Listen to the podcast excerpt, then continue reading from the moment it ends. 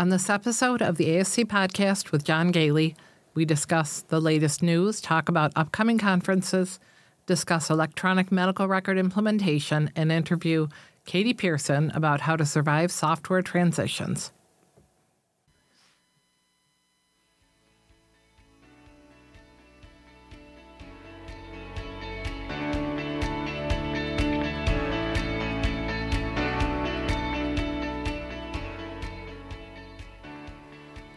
This episode of the ASC podcast with John Goehle is sponsored by Surgical Information Systems, SIS. SIS's mission is to deliver solutions and services that help surgery providers, regardless of care setting, improve their organization so they can deliver the highest level of care to their patients. For more information, go to sisfirst.com.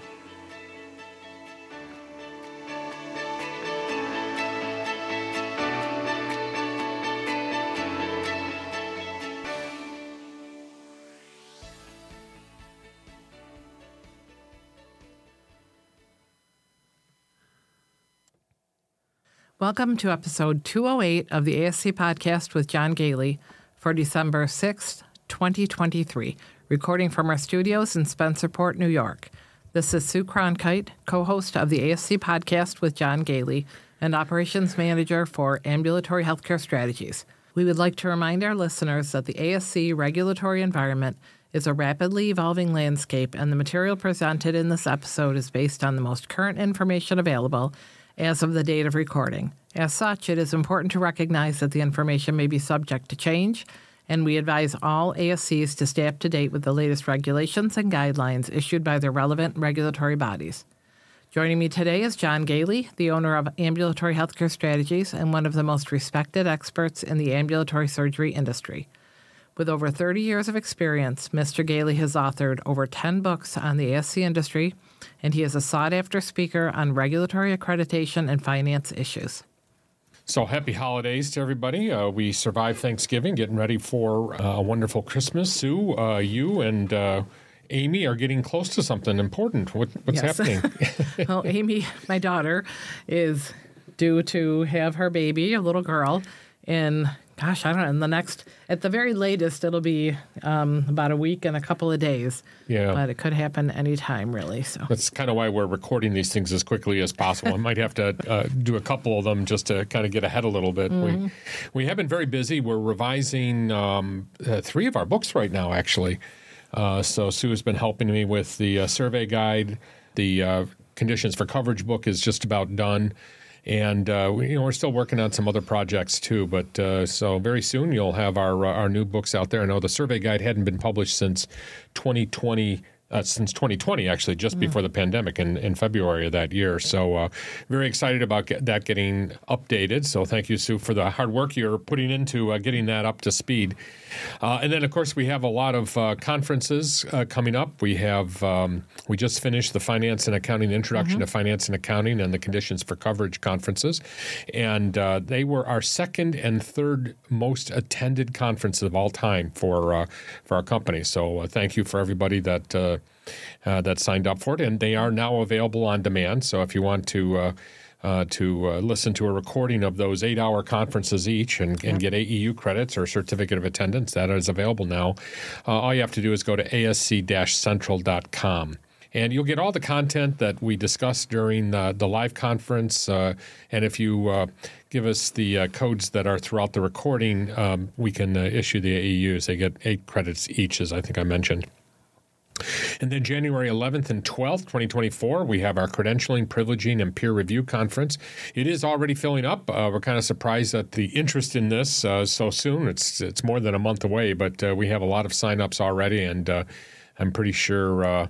It's going to be a very successful conference, also. So, for more information about that, uh, go to asc-central.com. And Ann Geyer is going to be coming back. Uh, Ann retired in uh, May of this year, and uh, she's agreed to come back and do uh, the session on peer review. And she's also going to be helping us out on the.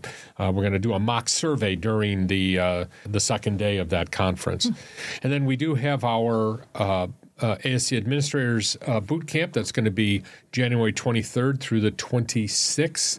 Uh, it will be we'll be celebrating the third year of the ASC Administrator uh, Boot Camp. That was our first boot camp that we introduced in 2021. So very excited about that. And we also have announced our uh, next uh, business office manager conference, and that is going to be uh, March 12th through March 15th in 2024. And again, all of these you can sign up for at asc central.com. So let's uh, move on to uh, recent news. There was a recent article in U.S. News and World Reports indicating that they are uh, updating the way they are doing the surgery center ra- ratings and rankings. Uh, and they've also modified the timing uh, of those rankings. So, U.S. News has for decades helped patients identify the best hospitals for a wide range of medical specialties and services. And in 2024, they're now going to broaden that focus to encompass uh, ambulatory surgery centers. So, um, their intention is to introduce ratings of surgery centers for uh, several different specialty areas. Um, I'll give a link to the uh, article about this, but what they're they're doing is they're creating these rankings from publicly available information. They're going to use several measures of patient outcomes such as emergency department visit rates and costs associated with potentially avoidable complications. And they've teamed up with the healthcare analytics firm CareJourney, which has analyzed Medicare claims to calculate risk adjusted rates of several outcomes for numerous types of procedures performed in ambulatory surgery centers. And they're developing this methodology to combine relevant measures to produce a composite rating for each of several key specialty areas orthopedics and spine, gastroenterology, urology, ophthalmology, for example. And they're hoping to release the, uh, the first edition of this in the first half of 2024. And more details will be forthcoming. We're going to keep a very close eye on this. Um, so they are going to be doing the rating for all Medicare certified ambulatory surgery centers for which the U.S. News has sufficient data um, and they indicated that there's approximately 5,000 centers in total. We do know that there's about 6,000 centers out there, but they're probably correct that they might only be able to get enough data for 5,000.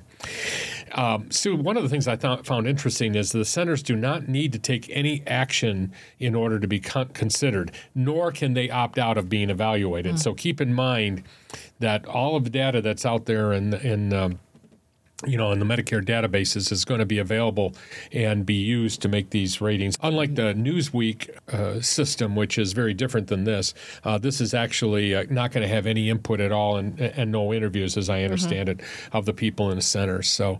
Uh, they recognize it's an ambitious undertaking and it's going to require quite a bit of uh, time and effort on the part of the, the new staff, but it'll be interesting. I, I think, uh, you know, I'm a little um, concerned about it because you just never know how accurate some of this mm-hmm. information is going to mm-hmm. be. And I think we uh, in the industry at the very keep a very close eye on it and be prepared for any of the ramifications of these rankings coming out.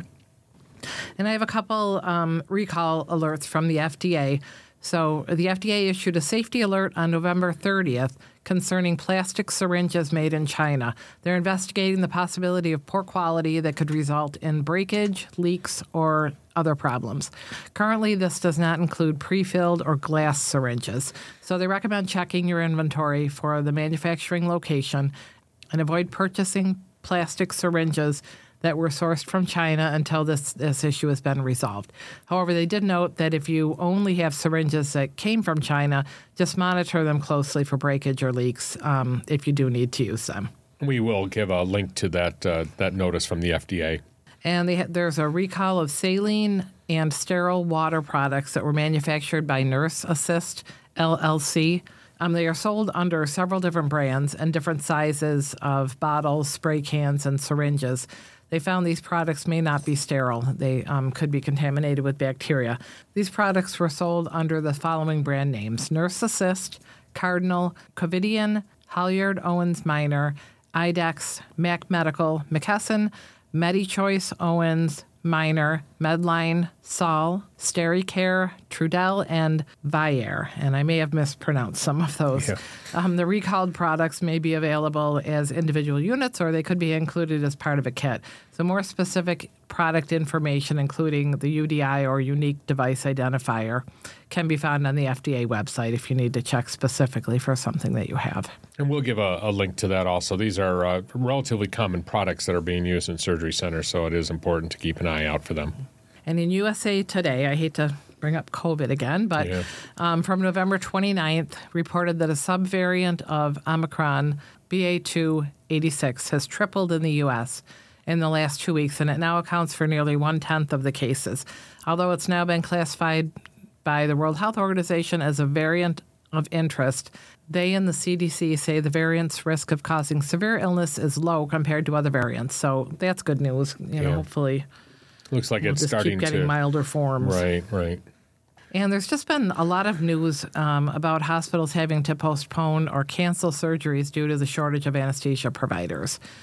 Um, so I just wanted to talk about a couple of them. Um, two of the largest hospitals in Portland, Oregon, have had to greatly restrict the number of surgeries in the last month. One of the hospitals was only accepting emergency and OB cases for a week or two near Thanksgiving. And in October, Cheshire Medical Center in Keene, New Hampshire, started postponing some elective surgeries and also began doing surgeries on Saturdays to kind of spread that out to try to accommodate as many as they as they could fit in um, with their limited anesthesiologists. Canada's also dealing with this issue. In August, 84% of hospital chiefs said they needed to hire more anesthesiologists to be a- adequately staffed. Um, according to Veralon, the shortage is expected to grow to 12,500 nationwide by 2033. While the number of physicians increased by 7% from 2016 to 2021, the number of anesthesiologists only increased by 1.1%. They pointed out that many states have started opting out of physician supervision requirements for CRNAs, as is allowed by the federal government, but not allowed by all states. Right. Of course, they, um, you know, CRNAs have a lower level of training, but they did say the pay for CRNAs is also increasing as they begin to fill in the gaps. So the financial benefit of hiring CRNAs may begin to decrease. So I'm, you know, it's not really the whole answer. Yeah, we're seeing uh, we're we're definitely seeing this uh, uh, affecting uh, a lot of our clients over at AHS, uh, and uh, you know our, our listeners, our patron members have been noting uh, an increase in problems here.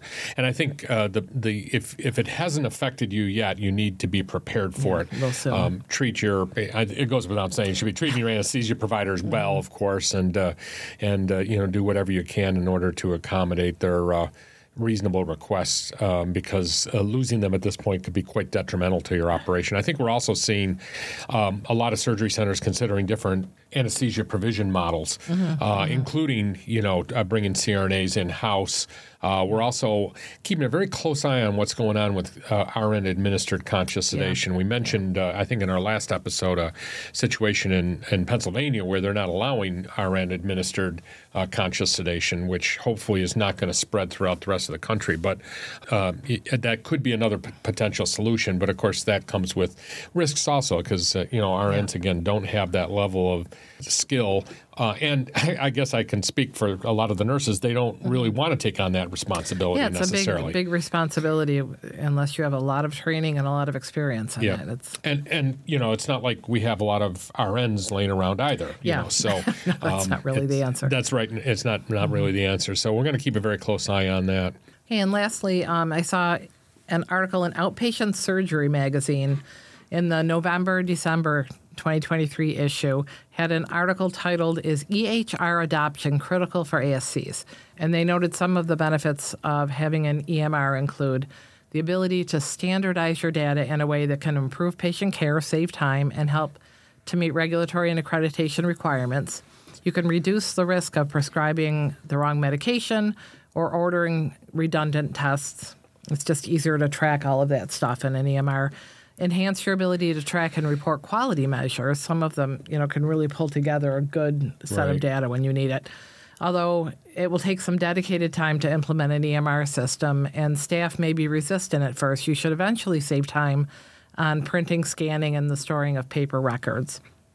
So the upfront investment and time really should pay off. As um, Katie, who we talked to a little bit later, she mentioned in the interview, the more you can customize the program in the beginning and take the time to train your staff as well as a super user that can help other people that run into problems, the better your ultimate outcome will be. Also, working with any particularly resistant staff is important because just you know one or two people that are doing a lot of complaining can really affect the mood um, that surrounds any kind of a change. So it's really important to kind of get everybody at least buy in to a certain extent. The article noted that currently um, most new ASCs are starting up with an EHR in place, but only about 20 to 50 percent of existing ASCs have switched to an electronic format. Now, 20 to 50 percent, that's a really wide yeah, range. Right. I don't know. I think it is closer to 50 percent. And uh, as, as, Sue mentioned, we're, we're going to interview uh, uh, Katie in our second segment here. Mm. But this is, uh, you know, I think there's a lot of resistance. I, I got to admit, you know, as a surveyor, when mm-hmm. I go mm-hmm. out, I really don't like electronic medical records. Yeah. It's so much more work to go through and and review and uh, and, and, evaluate. Uh, EMR systems rather than just being able to scan through a medical record yeah. quickly uh, on paper. But again, you know, I've you know been in the industry a long time. It was uh, was all paper yeah. when I first started, uh, and uh, and I, I, I kind of grew up in that environment. But most people coming out of school now have mm-hmm. experience with EHRs, and most people that are coming over from the hospital have mm-hmm. had experience with an electronic medical record for a very long time. Yeah, or even it, you know when I was in the hospital, I went through a changeover, and it just seemed so daunting and nobody really wanted to learn it all. It seemed like it was so confusing. But, you know, after a year or two, you know, when the power would go out or something, yeah, you know, it seemed really daunting to go back to the paper. It just seemed so antiquated. So you do get used to it. It's just, it is a big dedication of time and trying to make sure you've got everything really in place and just how you want it before you implement it. Yeah, and to that end, uh, we uh, our dear, very dear friend uh, Katie Pierson, and she does have a very important announcement uh, during this interview, so stay tuned for that. Uh, but uh, Katie.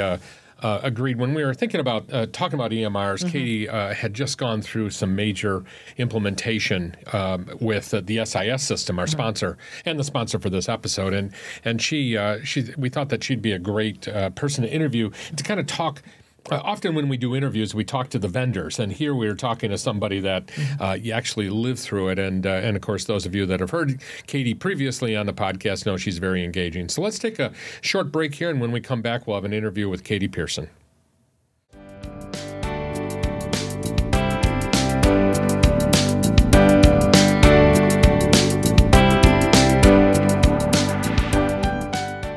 When it comes to the financial outcomes of your ambulatory surgery center, it has never been more important to maximize revenue, tighten the time to bill and collect payment, and reduce denials from payers. Yet, without a keen focus on your revenue cycle, it can be difficult to achieve the results your center needs to remain profitable. The revenue cycle experts at Surgical Information Systems can help. With revenue cycle services from SIS, you can improve the financial health and performance of your ASC. SIS Revenue Cycle Services takes care of all aspects of the revenue cycle, including compliant coding based on documentation, claim preparation and submission, claim management, accounts receivable management, billing follow up, month end reconciling and closing processes, standard and customized reporting, and patient portion due and or balance management. By doing the heavy lifting, SIS Revenue Cycle Services leaves you to do what you do best provide affordable, high quality care. In addition to managing your revenue cycle, the SIS RCS team uses a five step process to monitor, analyze, and make recommendations for improvement to your revenue cycle performance. More than 50 ASCs enjoy these results from SIS Revenue Cycle Services every month. Faster claim submission, shorter time to pay, improved AR follow up, higher net collections, expert coding to meet exact payer requirements, and an overall more consistent revenue cycle. Visit SISFirst.com to learn how the revenue cycle experts at SIS can deliver improved financial health for your ASC. Again, that's SISFirst.com to learn more about SIS revenue cycle services.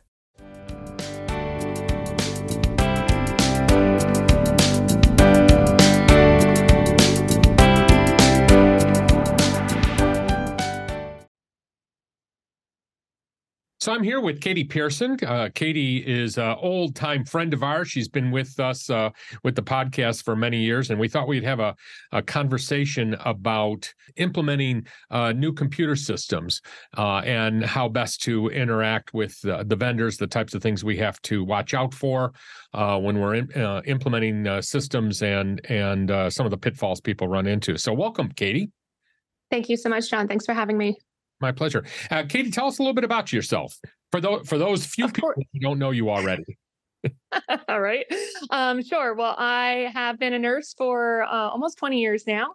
Uh, through that time, uh, did acquire my bachelor's, master's, and then doctorate in nursing practice. Um, and then I have been in the uh, ASC world for about the past six years of that, uh, most recently, an administrator at a pain management facility. And that's why we uh, your uh, your doctorate, of course, is quite unusual, and that's one of the reasons we call you Dr. Katie, just to pick. That's on. right. That's right. John likes to remind me. So, uh, you know, one of the major issues that we run into, well, first of all, I mean, we all know that we're all heading toward uh, basically computerizing, you know, the EMR, and, and, and ambulatory surgery centers have been very slow to ad- to adopt EMR systems, and and to the best of my knowledge, uh, we aren't even necessarily over fifty percent penetration yet uh, nationwide, mm-hmm. especially smaller centers. I think the larger centers have all been heading in that direction. But so why don't we uh, start by uh, just talking a little bit about your history with moving toward an EMR system? Because I believe it's, I think you've worked on it more than once, correct?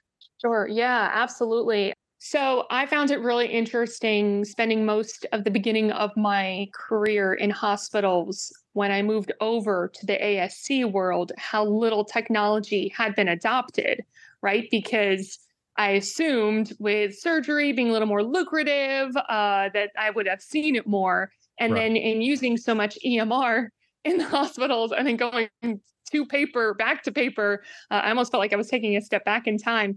So uh, I have been very motivated uh, and and enthusiastic about getting technology adopted in the ASC setting, all the way from implementing EMRs that are out there uh, to even helping build a homegrown uh, system uh, because I'm all about helping you know make the the work easier, make the data more uh, accessible and um, yeah, it, and we're in 2023. I don't understand why this is still taking so long time uh, to get going. I but, mean, um, I, I, find it interesting sometimes when we're recruiting doctors away from a hospital into the surgery center setting that they are literally shocked when they have to go back to paper.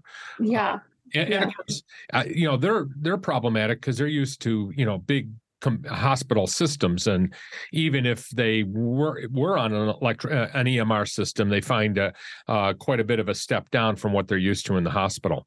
That's right. Yeah, they have all the bells and whistles in a hospital system, and then they come here, and it's it's a lot more simplistic because it can be also, but it does uh, create a little bit of a shock to to even the learning curve of wait a minute, but what about all these other features I'm used to having or having access accessibility to? You know.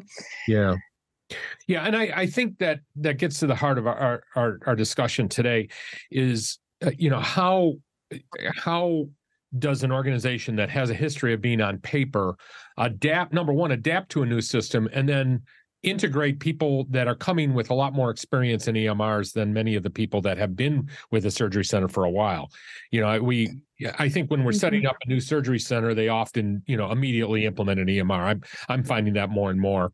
Uh, oh, it's oh, yeah. mainly the older organizations with with nursing staff or administr or, or all kinds of staff, you know, that have a long uh, history of being on paper.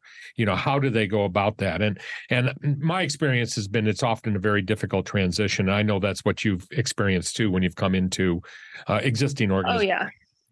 Oh yeah, it's turning the Titanic uh, in that respect because you have a lot of folks who will hold on to that piece of paper for dear life until you yeah. physically rip it out of their hands and even then they're still trying to find a way to get it back. So uh, the most success i've seen in getting this done is it's usually sparked by one of your highest influencers whether that be the administrator medical director someone that says we need to do this. We need to get this done. What do we need to do to get this done? And then putting a lot of manpower and energy into that. You really need to have somebody that is motivated or hire somebody that can help get you motivated to do it. Uh, there are, you know, folks out there that can help uh, implement them as well if you're uh, unsure of. So I know it's it's possible, but I think it's really having that buy-in from someone with the authority to say this is what needs to be done. And sometimes it's just a matter of, hey, my friend is using it they said it's super easy. How do we get it here? Right. Um, or I've seen someone else do it, or you know, the payers. and it's where we're going to be going in the next 10 15 20 years the nurses are all complaining because we're still on paper i mean there's there is usually a motivational factor there that's driving the implementation of something like an emr but uh you know and then it's taking that flame and running with it because nothing you know stops progress more than you know your administrator then leaving or Yeah. something like that so uh, it's keep keeping it going, uh, and and then sometimes breaking it down into smaller pieces. You know, maybe not implementing the entire EMR, just uh, implementing the chart, the nursing charting aspect of it. You know, break it up. It's it can be done that way as well. Well, and actually, that brings up a very good topic because the the major systems out there, uh, you know, Mhm. for example, SIS, you know, uh, our, sponsor here, you know, they have Right. the, uh, the the business system, you know, that does their billing, Mhm. and and Yeah. uh, registration, and then you got the EMR system, and then there's other modules that come with it, uh, and That's that, right. uh, you know, the uh, a relatively cost effective way to implement it, uh, and and of course the other major systems out there, you know, HST also, you know, has Sure. similar um, attributes. But I think one of the things that we find extremely important is not rushing into this. Correct. So Oh, absolutely. a little bit about you know your advice there, uh, having been through this Yeah. before, how you do that, Yeah. and also you know bring into it that that you. Yeah, these systems can't work on their own. You can't have a business office system that doesn't talk with uh, the uh, the EMR system, and and that's the danger you have if you're not looking at In systems. hmm hmm Yeah, if you're trying to break it up. Uh, and I would say if you can at the least get the billing and charting components built at the same time so they can talk to one another. Because to your point, then it is it is more work technically at the end of the day trying to put the data from one into the other one. You are still having that manual process of having to to have the two talk to one another. There isn't that true integration. So for sure my piece of advice would be if you can do the complete product at Yeah. least those two um 100% try to do that and then you can add the patient portal or or the the scheduling office piece or you know other things Right. like that uh, anesthesia even can come later because um it's uh it is it is crucial in that respect uh to to get those going So, so walk us through what you think is the ideal way. Let Let's say that you're using a legacy system, a system that's really not supported anymore for your coding and billing, and now you want to move into the uh, uh, 21st century. Heck, many people just Yeah. in the 20th century, but let's say the 21st century. But you're going from an old system. Let's say that you have AdvantX. By the way, I, you know, it, it's amazing to me AdvantX is still around because I worked with it back when it first came out, when Windows first Yeah. came. And, yeah uh, yeah in my view, it's probably one of the best systems that was ever written out there. So there are a lot of places that still have it, but we know that that is not a system that it. it's it not going to survive the next 10 years Right. yeah Let's say that you are uh, an organization that has a system similar to AdvantX, and you're trying to move on to to one of the new generation cloud-based uh, systems. You know what what would be your step if you were to walk into a surgery center tomorrow that was on AdvantX and you're the new administrator?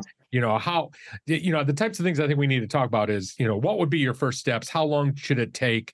And what would you be doing with your staff to make sure it's very successful?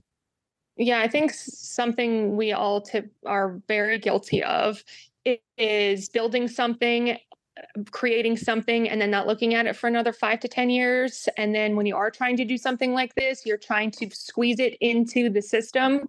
Uh, now being part of, you know, especially even SIS implementations, uh, folks will take their AdvantX data, their pa- paper chart, and then try to just emulate it onto SIS, thinking that, oh, I'll just take this and then we'll have it word for word uh, reflect into this new EMR. And that's not how it's intended to be built. Uh, what I would say is get very familiar with what are the opportunities what are the options of whatever emr it is that you're looking to adopt what you know have them go through a sample chart and really either you or have your friend who's super tech savvy understand you know what how is this going to flow? I've seen it so many times where people will try to again throw their paper chart into the emr Mhm. and they'll say vital signs stable. And i'm like but there's a whole vital signs module. Why are you even talking about vital signs over here when you know when it's over here in the chart So um, you actually it's looking at if you're not uh, if you're you're trying to uh, side by side convert from an existing paper or an old uh, style system. Uh, that's right.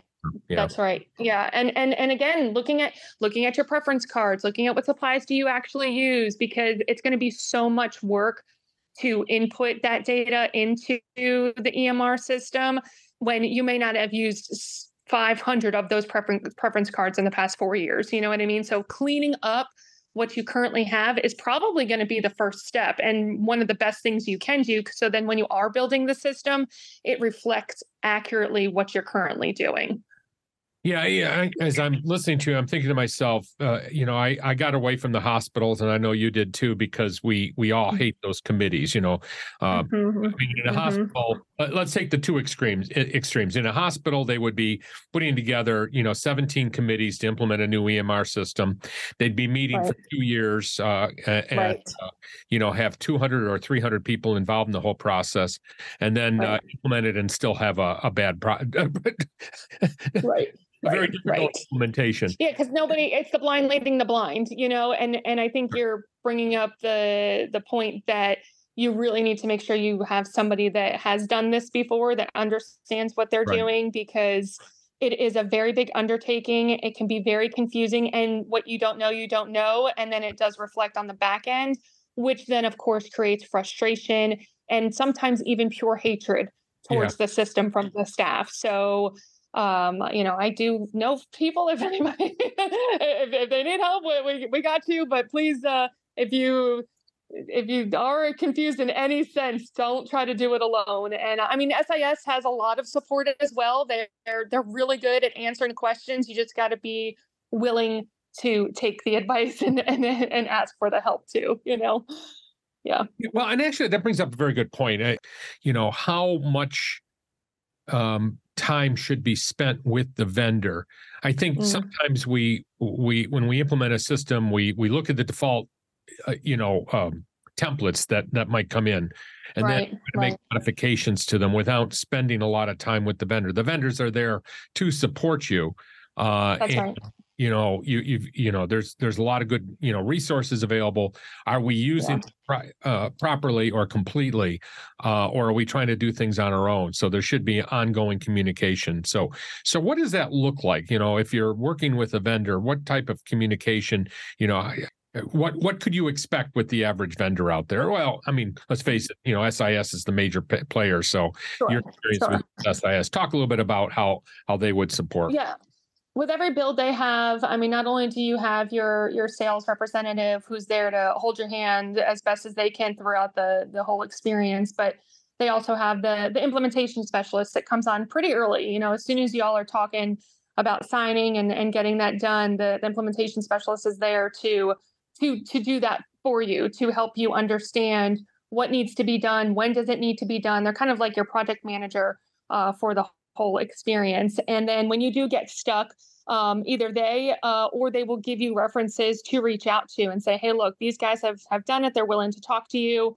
You know, if you need need to bounce some ideas off, uh, I know they have like a good referral program too. So if I am helping another facility out, they'll give me a little, you know, uh, monthly bonus thing. so it, they do help uh, help support and and incentivize in that respect.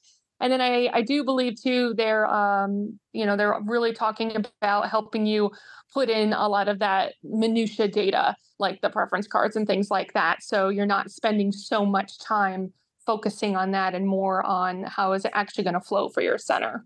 And testing it once you get it up and running.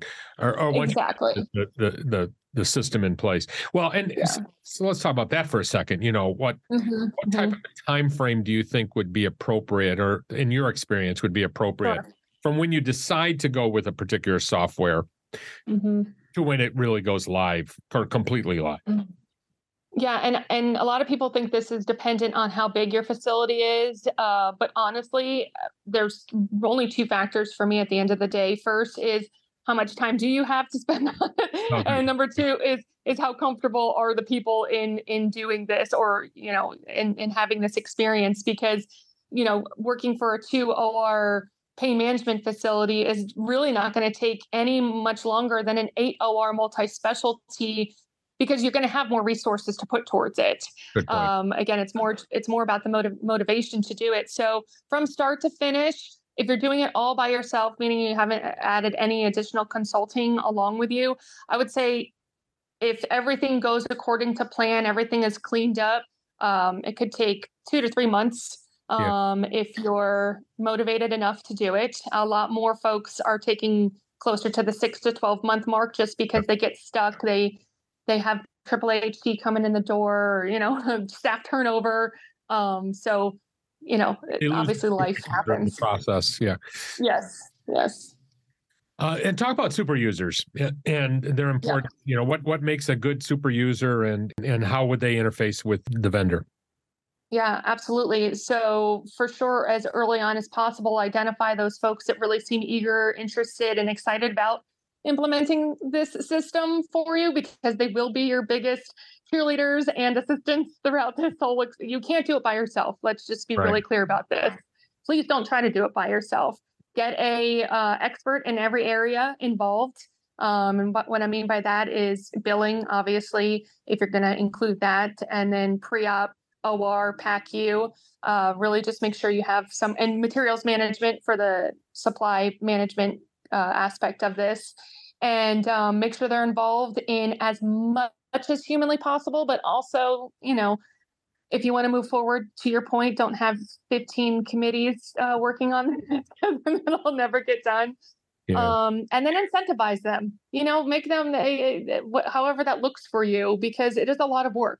There's right. a lot of additional work that you are asking them to do. Give them the time, give them the the resources, and then I promise long term they're going to really take this and own it and help train anybody not only new the days of but moving forward because that's really the biggest thing is the um, sustainability of it moving forward as well yeah, one of my pet peeves is that often these vendors uh, go out and they they they give you these white papers. They talk about return on investment and point out that yeah. oh, you're going to save all kinds of time, you know, when yeah. with this new system. Well, uh, maybe in a couple years, but that's right. Yeah, later on. Yeah, yeah.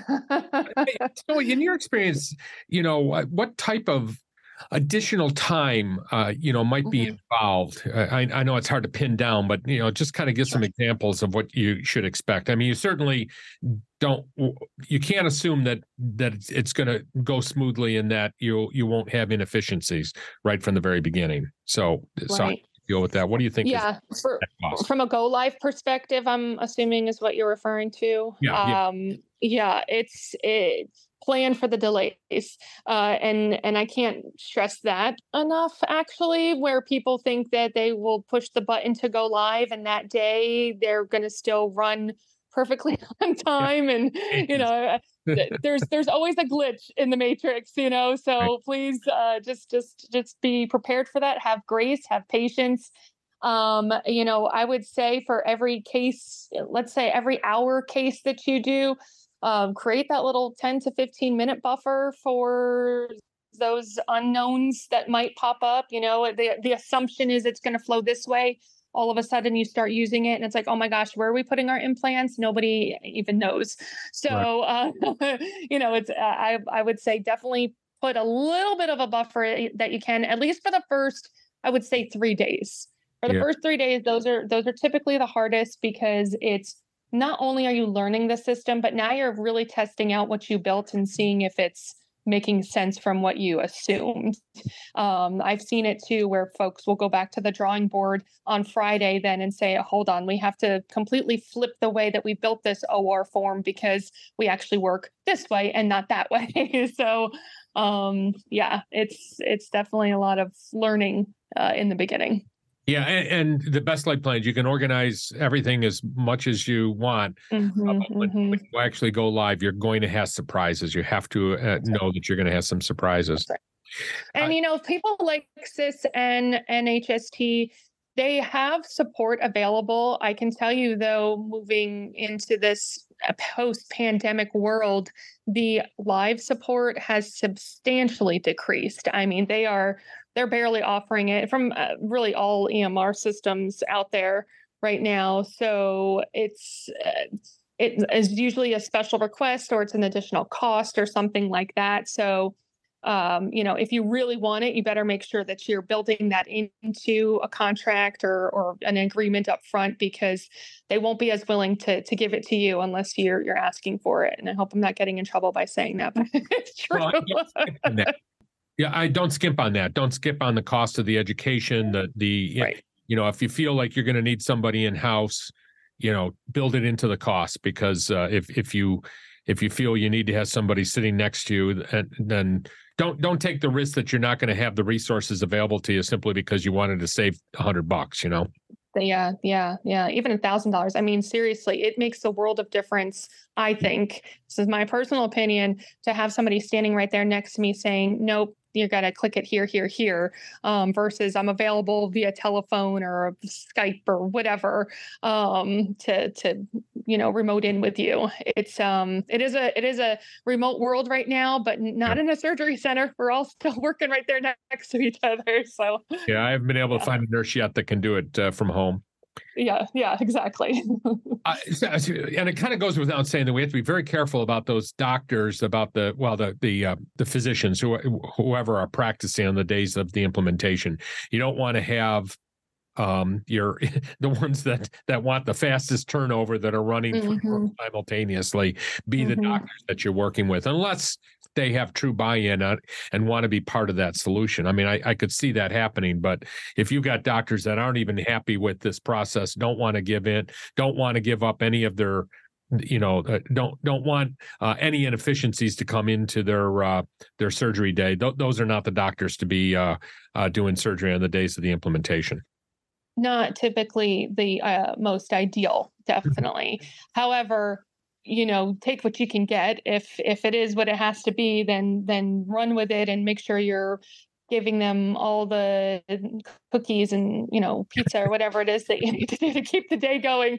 Um or or a dedicated person you know okay dr smith is going to be our biggest challenge here so who's going to be on him all day to make sure that he has that you know white glove service of of ensuring that you know we're we're making sure he gets all of his work done so i mean if you got to do that for a little bit to make sure he feels comfortable with the system then then do it yeah, and well, and we had a recent experience out in Ohio where we uh, implemented a system, and we even uh, for the board meetings for the year before we implemented a system, they took six to nine months to implement, and then they had pro- challenges in implementing it. Just you know, computer problems, you know um, staffing problems that's actually the biggest problem right now is that uh, you know with the staffing uh, when you're training people that's not a good time to implement a new system when you're in the middle of you know training a lot of people. But but they had buy-in from the doctors at the board level right from the very beginning. They warned them that it was going to be challenging that they were going to have delays. You know most of the people that were practicing at that center were owners. Uh, so so you know they kept reminding them hey listen you know when when we go live in august it's it's going to be challenging. Be prepared for it. And they also told them i think which is a good idea is that by the way you know cash flow might not be great at that time because of you know the, the, additional resources spent on staffing yeah mm-hmm. yeah mm-hmm. and so be yeah. totally upfront and, and i think uh, what this particular organization did is they really uh, portrayed the worst case scenario and when it was it still wasn't great you know i mean things things happen um, but the doctors were prepared for it and they didn't grumble as much as they would have if they had not been pre- uh, that well prepared right right yeah yeah to your point be as upfront honest. Don't hide anything because then folks will get resentful of you. so just, just let them know right up front that at the end of the day, this will be good. It will be mm-hmm. better. Staff will it's be happier. Patients will be happier. Yeah. You know, um, but it, it's going to be a little tough, tough road ahead uh, until then, for sure. So uh, I, I, feel like I'm going backwards here for a for a bit. One thing I've mentioned before is mm-hmm. you know when as you're selecting your super users, as you're putting your team together for that implementation, uh, talk a little bit about. I feel it's very important that uh, that those individuals go on the road, visit centers mm-hmm. that have already done the implementation, and not just like a, a courtesy visit to kind of uh, peek in to see how they're using it, but to really spend a day looking, you know, at how that system was implemented, talking to the people. Of course, you got to you know find somebody that's willing to do this and and hopefully a friend of yours that yeah investment for you but talk a little bit about that Of course. I mean, again, ideally, you can do that. You can send a couple folks to a facility that has even a similar um, specialty as you if you can, right? Because then you can kind of get a feel of what your day will look like in that in that aspect. But even if not, at least implementing the same system right. is the is the next best option. Um, if you can get out there, and if not, uh, you know, from from that perspective, getting onto a, a Zoom or or a Teams as well to kind of see yeah. their flow, see how they how have they built it, talking to them about what it, what were your challenges what has worked really well for y'all. I, I, would 100% agree that in any aspect that you can to connect with other facilities prior to your go live and how they've built it, how they've done it, um, is going to be really uh, pivotal to help your success as well. Yeah, that's that's a good call out. Yeah, and and uh, I think lastly here, just the importance of the staff training, the mm-hmm. importance of being patient with the staff, the importance mm-hmm. of understanding that you got to listen to them. Uh, mm-hmm. And before you say it's time to go live, make sure that they have total buy in, um, or at least 95% of them have total buy-in uh, to uh, to the implementation and the timing. If they feel like it's not they're not ready, don't push it through just because you've got a deadline to meet. Yeah, it's really hard I think in any time you implement any kind of system because they're not part of the day-to-day build uh, and so when it does come to the training and, and finally implementation time, they do often feel like they've been kept in the dark. They don't know what's going on. I just want to see it. I just want to understand it. And I don't know best practice here, but helping them understand that you will get the training, you will understand it, but we need to ensure that it is actually built out before we really go through it. Otherwise, you're you know going to be set up for failure because it's not what it will actually look like that day. Right. um and then and then empowering them to say how do you feel about this? Do you have any other questions? Does this make sense to you? I i, I don't know how often we do check-ins of knowledge uh, at the end of the day for most kinds of training actually. We we talk at them for three hours and say okay go you know? But to your point really letting them play with it. We, we make plenty of test patients in any system that you build.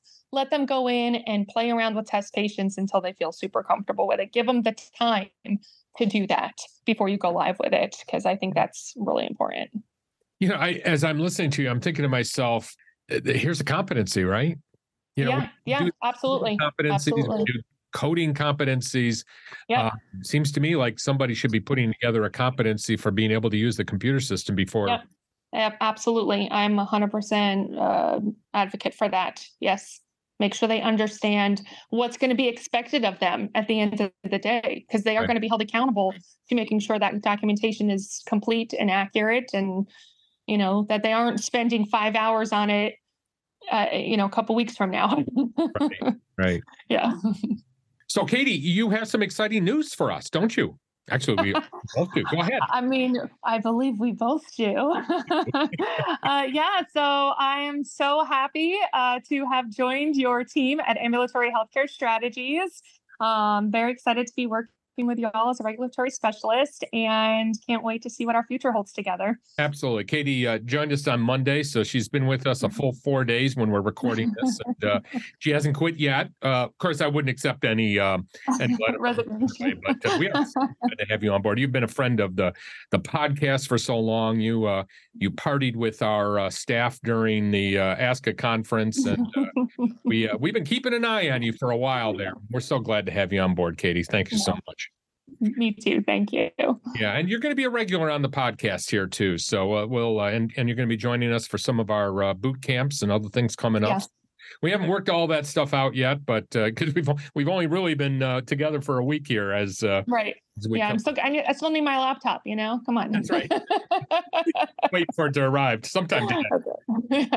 and and to that end, I you know I think it's uh you, you know we are dedicated at the podcast. Uh, well, I I think we all know right now that EMR is the hottest topic, and and we've been trying to mm-hmm. avoid it for a long time, but we really are running out of time. I know the government's not going to tell us at least not yet, uh, you know, that we have to implement this system. But, uh, it, you know, it, if you have not already adopted an EMR system, you better be thinking about it and thinking about it pretty quickly because uh, yeah. the the days are limited to, to be able to maintain a paper record. Absolutely, you know, and and it kind of just supported by again the patients the staff the doctors nobody nobody wants to use paper but any and and those that do just don't know how to do the EMR yet. You know, they they but if you walk into any doctor's office, any hospital, any ASC and you see paper, you some folks are questioning like uh, do they do they have the latest technology going on here? yeah, that's pretty good. Well, and and at the podcast and in our all of our educational programs, I think people are already starting to get the hint uh, that this is a focus right now of of our uh, educational programs, and uh, I just want to forewarn everybody that we're not going to stop there. And and of course, reach out to us over at Ambulatory Healthcare Strategies if you need some help and advice, and Absolutely. and most importantly, you know, reach out to the the the wonderful vendors out there if you need you know references, and of course, forget about our sponsor, SIS. Uh, you know, they've been with us for uh, for the entire almost the entirety of our of our organization. And like we well uh, all of us here uh, at the podcast and at AHS can recommend them very highly. So um, you know definitely reach out to them. Do you have any uh, last minutes of of uh, pearls of wisdom before we leave? Always. I would say that it needs to happen. Make it happen. And please please please don't try to do it alone yeah. uh, if you can help it. If you can help it. I know the healthcare industry typically has very strong willed yeah um not going to say stubborn but you know folks that think they can do everything on their own but when it comes to implementing any kind of technology please, please, please reach out. We have done it. We've done it many times and we've done it well. So right. please ensure to, to tap in on your, your friends and resources because we're here and we're here to help you. Thank you so much, Katie. It's been a pleasure having you on, and we'll we'll certainly uh, be uh, be talking to you again. All right, thanks, John. Take care.